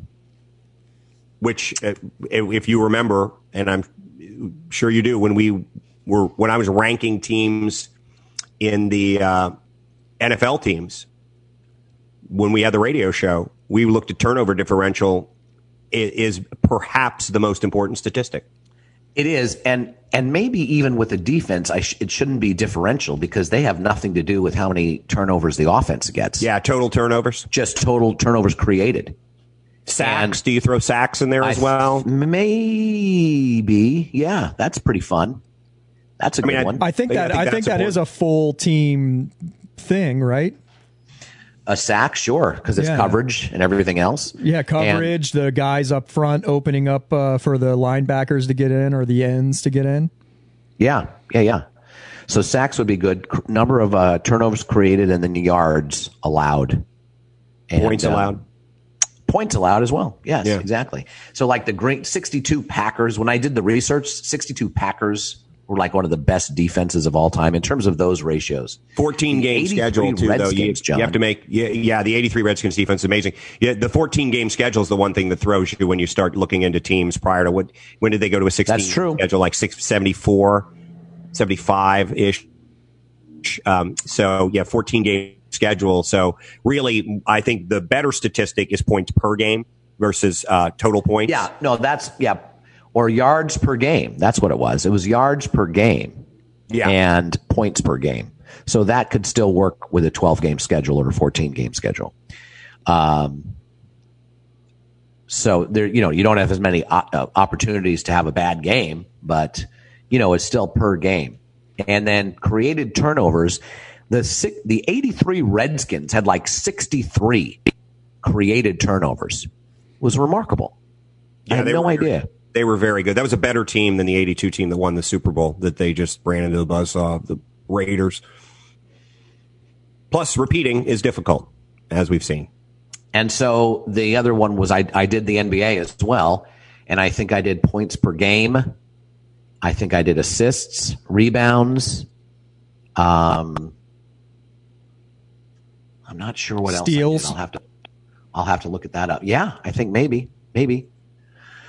But there's some really good shooting some percentage. Re- yeah. shooting percentage, possibly maybe. blocks. I think I did blocks as well. You know, so that you know you could some guys could be really valuable, obviously, with that kind of stuff. Anyway, um, Kembe Mutombo. Yeah, blocks are kind of like saves in a way. Uh, this is fun. I think we should definitely get this on board for when we find out the baseball season's going to start. Yeah, and then maybe do a live we draft figure out the whole video, Hall of Famers, live draft of Hall of Famers before get people fired up for the for baseball because there's been some baseball executives as well talking about the fact that uh, once the all clear happens, it's going to take them a couple of weeks, a couple and, three weeks. And for whatever reason, I feel like it takes longer for baseball. It, it, they'll need a couple of weeks to kind of get themselves. And and someone said one of the baseball executives said they're going to need to start spring spring training over again and have another four weeks. Yeah, I, I, I heard I, I, heard sort of the same thing, but people saying they could probably pack it into two and a half, three weeks, depending on how late it starts. Um, because if it starts in three weeks, that's one thing. If it starts in six weeks, then it's going to be a little bit different. So all of these things are so up in the air at this point. Nobody everything, everything is up in the air. They are talking about that if somehow, if somehow the NBA figures out a way to have a, you know, I don't know how many games were left, 20 games left, and then have the tournament, that a portion of that might be without fans. And I, I don't think that's possible. I think I mean? it's possible. Well, it's possible. I, I, I, think I think it annoys think some of the players, gonna... but who cares? You got to do your job. We need to get to we need to get to a place where you play the playoffs and then you get the fans in there play the games so so we can get a, a legitimate uh, uh, playoff well, season. And the other thing is, the it's other thing is, if you limit it to that though. many people, you can you can make sure. If you limit it to that many people, you can make sure how many people have been tested. So you would know, you know, everyone in the in the building at that point has it, and we know where they stand. Heck, versus, by then you may be able to yeah. do on-site testing. Uh, you don't. I don't know. Possibly, yeah, yeah. possibly. But it, it, there's there's you know because this whole thing's not it's not going to be like on Tuesday there's a coronavirus and on Wednesday there's not. It's going to you know it's going to slacken off, but we probably won't be 100% sure that there aren't a few people walking around with it even after we're back to whatever uh, is going to pass for normal at that point in time. Right. But I could see that happening. I could definitely see that happening. Yeah, I, I, think they need to play games without fans. If it is the difference between finishing the season and not finishing the season, I think a lot of guys will get on board. Nobody in the NBA wants to not uh, crown a champion this year. Except for guys that. that. play for teams that are definitely not going to crown a champion. They may be a little annoyed that they have to show up and and play these games that they clearly mean nothing to them. But I mean, there's no difference between that and and the end of the season normally for a team that's eliminated. Yeah, you wonder. You know, it, what what's interesting to me is if they come back it's and they play a this part of the game, truncated season. If they come back sport. and if if they come back and they play, I, I agree with that. Uh, if they come back and play a truncated season, some of the teams that obviously are playing for nothing, will they? Will, will, will some of their veterans just not want to play? Well, I think they'll want to get paid their pay will definitely be uh, the, they'll definitely have to play to get paid. I mean, that's that's yeah. Uh, uh, the, the I think there I think there might be a handful of guys who you know done pretty well over the years who may shut it down a little bit early, and and frankly, fine. probably not any different than the regular season at any point in time, you know, yeah, last fine. month of yeah, the season, yeah, where guys are going to be, you know, I'm, I'm going to rest my body up for next season because we're not going to be playing past the end of the regular season. So it's going to be really interesting. Logistically, I, I certainly wouldn't want to be in the shoes of these guys. Um, any of these commissioners. Uh, NFL still planning on holding the draft in Vegas. Yeah, how about that? And Roger Goodell apparently sent out a letter to see where it, it doesn't do us any good if people start talking about the whether or not we should be playing the just trying to muzzle, I guess, players and owners uh, who are some of whom have expressed uh, a little bit of uh, uh trepidation about that. Uh, I, I, can see too the the difficulty of not being able to bring guys in and work them out. Yeah, uh, that's it, it's one. it's it's tough for the I'm I, I I'm surprised they haven't pushed the draft back a month. I'll tell you, Johnny, they are uh, your team's getting a lot of love, especially if you get Chase Young, who uh, I believe is uh, Ohio State, correct? Yep, yeah, and um, that'd be who I'd pick. But. They're gonna they are saying that your defensive line would be a top three in, in football with with the addition of him. That it's already pretty solid, and it's like it's like the Niners getting Bosa. Yeah, he, he's exactly like Bosa. He's a he's going to change the face of the defense that he joins. Yeah, I think he'll certainly improve. The, I, I have no doubt about that. It's just there's still so many questions uh, at the quarterback position, um, offensively. You know, and 76 year old Adrian Peterson in the background uh, in the backfield, and I'm you know I'm never optimistic when it comes to Washington Washington's NFL team. Yes, it'll be a better. It, it could be a better defense, but um, I, I don't think in that division. I think Dallas is more talented. We'll see how the coaching works out. I mean, certainly Philadelphia is more tested.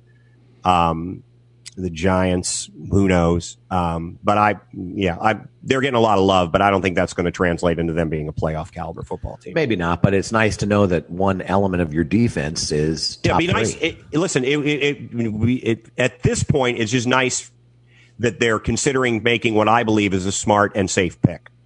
Yes, because there's been a lot of there's been a lot of uh, also talk about you know well we maybe just take Tua or mm-hmm. right. and I love Tua, but I, am I just, uh, he, I mean, Tua, Tua, unfortunately, is is somebody that I feel like needs to be drafted in maybe the second or third round. That you're taking a flyer on the guy. He's not. He's been great when he's healthy, but he has not been healthy in a time in your life where you should be healthy. Yeah, I, I, agree. I uh, completely agree about that, though. I would say I'm 100% confident he will be drafted in the first round. Uh, I agree. I agree. I just don't agree top, with it. Top five, probably. And remember Frank Gore, also, Jeff. Frank Gore had two ACL injuries in college with the Miami Hurricanes, two surgeries. Yes, he had to repair I remember. and then and now he's still playing he's in remarkable. the NFL. And how old is he, John? Absolutely remarkable. I turned 83 day before yesterday. So that's out birthday greetings to the whole Gore family. Right young age. Al Tipper, Frank. Apparently, getting the doll, getting the injuries out early is what you want to do. Yeah, I guess. Yeah, I, but I, you know, I, I, but I think, and the situation with Tua also is. Uh, does his skill set 100% transfer? And he has an injury issue. So I think there are two questions when it comes to Tua. Yeah.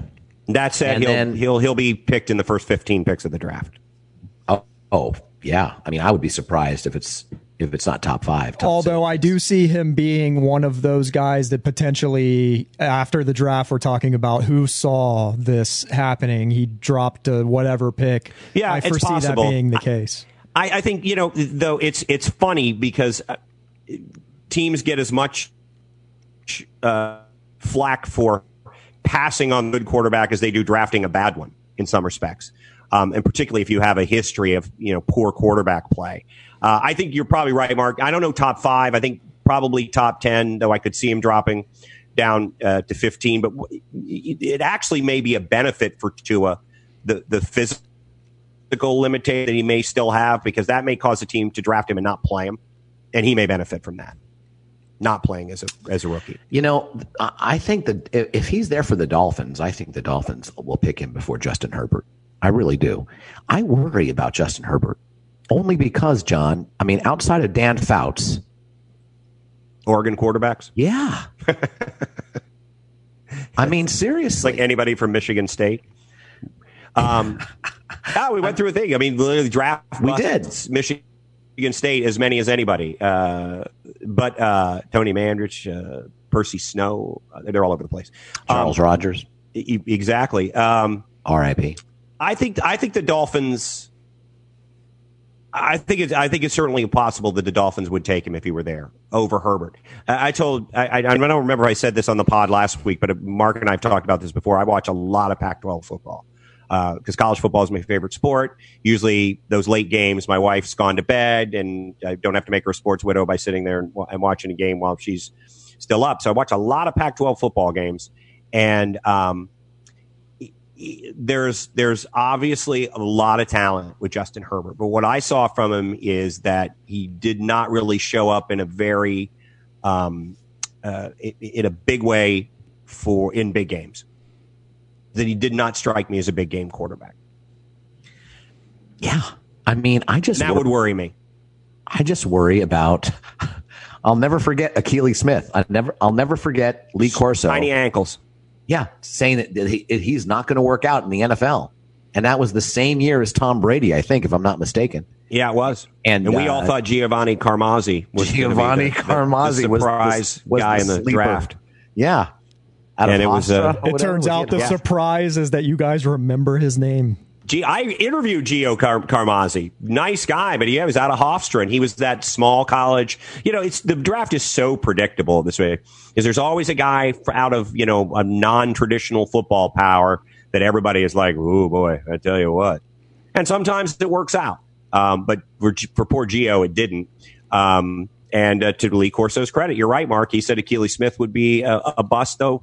He, he did go to Cincinnati, so he may, you know, we may it may not have all and chicken or egg. Also, what's that? The chicken or the egg? What made him bad, him right. or Cincinnati? Yeah, because again, and, and Jeff, I, I, think I said that we talked to how many NFL players, Mark, in, in our time at the ESPN Club, probably in, into the hundreds, and to a man, NFL players from any position will tell you that you call somebody a system quarterback, whatever. A quarterback has to come into a system that works for him, and he has to have the coaching that uh, that will either uh, coach him properly in that system or have the ability to uh, to adjust that system to fit his skill set. And some guys just end up in the wrong situation for too yeah. long and Joey bounce Harrington, back from it. Another Oregon quarterback, Joey Harrington, ended up going to Detroit. Yeah.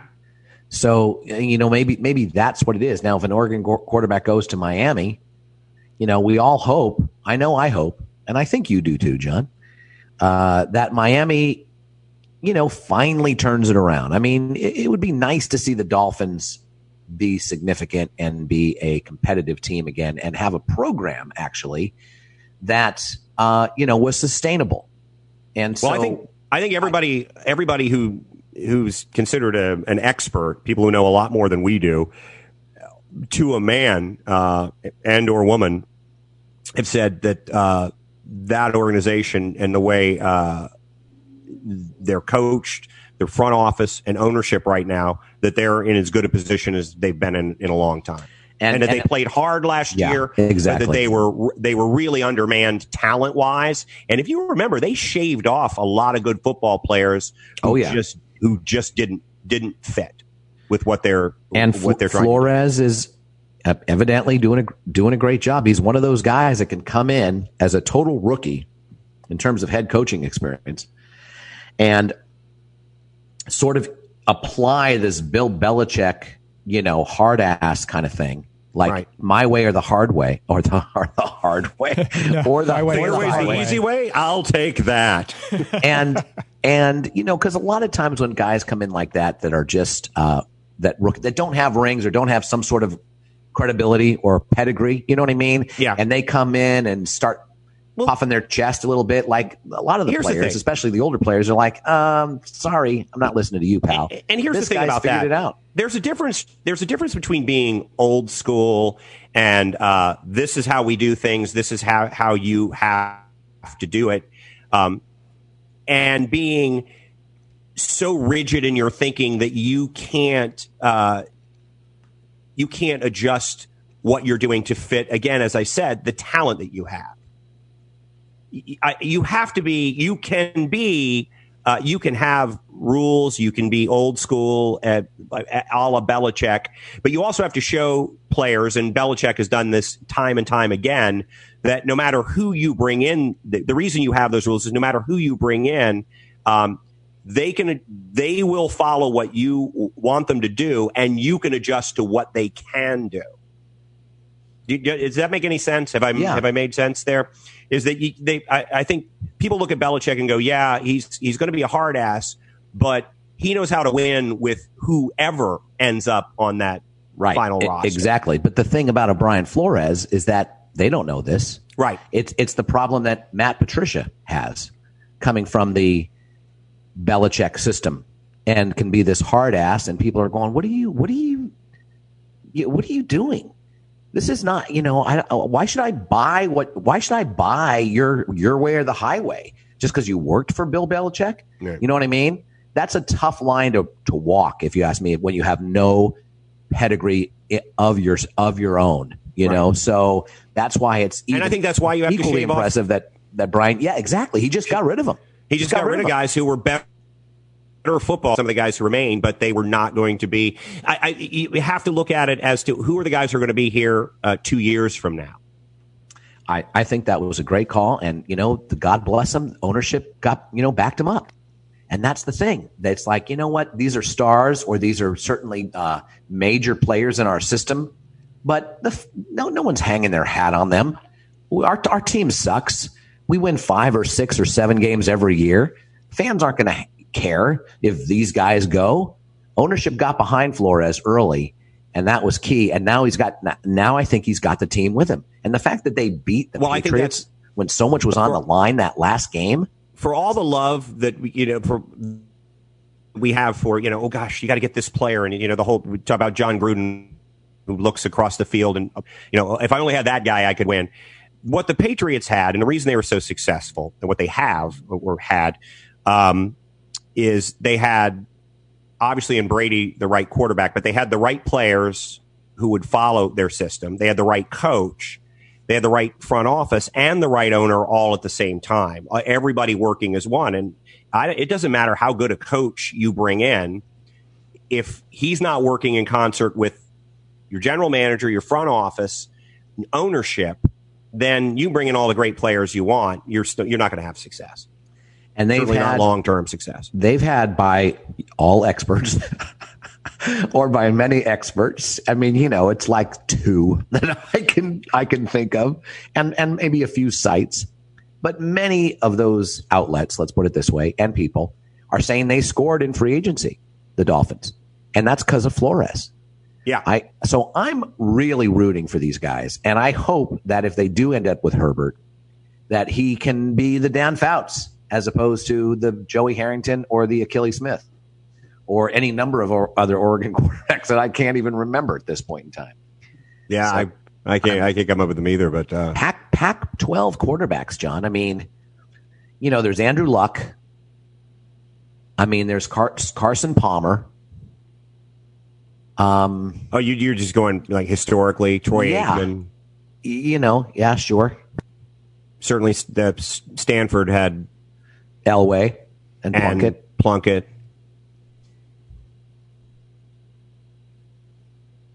Yeah, it's not it's not necessarily the best.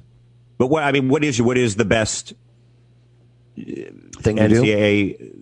division that uh, I don't know or conference I, I, for quarterbacks? Uh, that's a that's a very good question. You know, Michigan, Miami.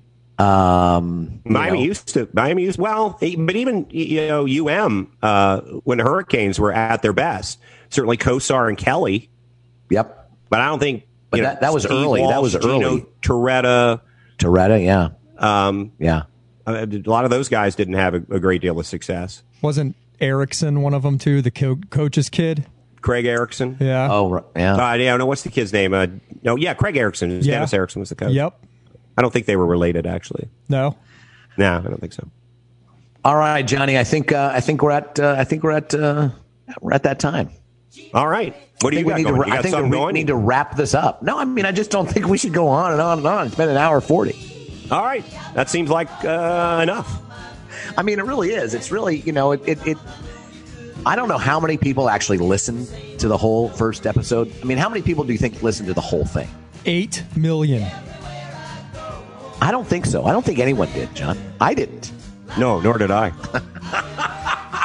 All right, so next week we're going to try this again and maybe even do a Facebook Live with all three of us. Prior, are you going to do a Facebook Live after this, Johnny? I am going to do a Facebook Live after this. All right, all right. So before we go, let I want you to grade it like you did last time. Grade the show. I'm going to give it a B. Yeah. And Yeah, what I'll would give it a B. What would you give your your performance? Uh, 11 out of 10. No, absolutely not. So basically, what he's saying is that he's bringing up your uh, D- s- D yeah, level your performance? six. to non get it to- carrying mark, I would never say that. Right. So again, last week he had an A, I had a C, and we had a B show. Is that would, are, you, are you saying the same thing? Ah, I'm going to give us all B's. I think you were better. I was not so so much, and uh, I think Jeff is as solid as they come. All right. Thank you, Jeff. Uh, I'm going to give it an show, A. right? I, I give it an A. It was an A plus. Wow. Wow. I give Jeff an A plus for hooking us up, figuring that out, giving us the uh, heads up for the equipment to buy, and everything he contributes content wise to the show. Jeff, you're you're great. We love Oh, you. thank you. We're you. very happy. Thank you. And uh, I you think know, I was just me- tore my mediocre. my elbow out, patting myself on the back there. Very Good for nice. you. You All right. it. So this will drop on Tuesday or Monday night, and uh, we'll do this again next week. All right. Have a good week, everybody. Stay away from each other.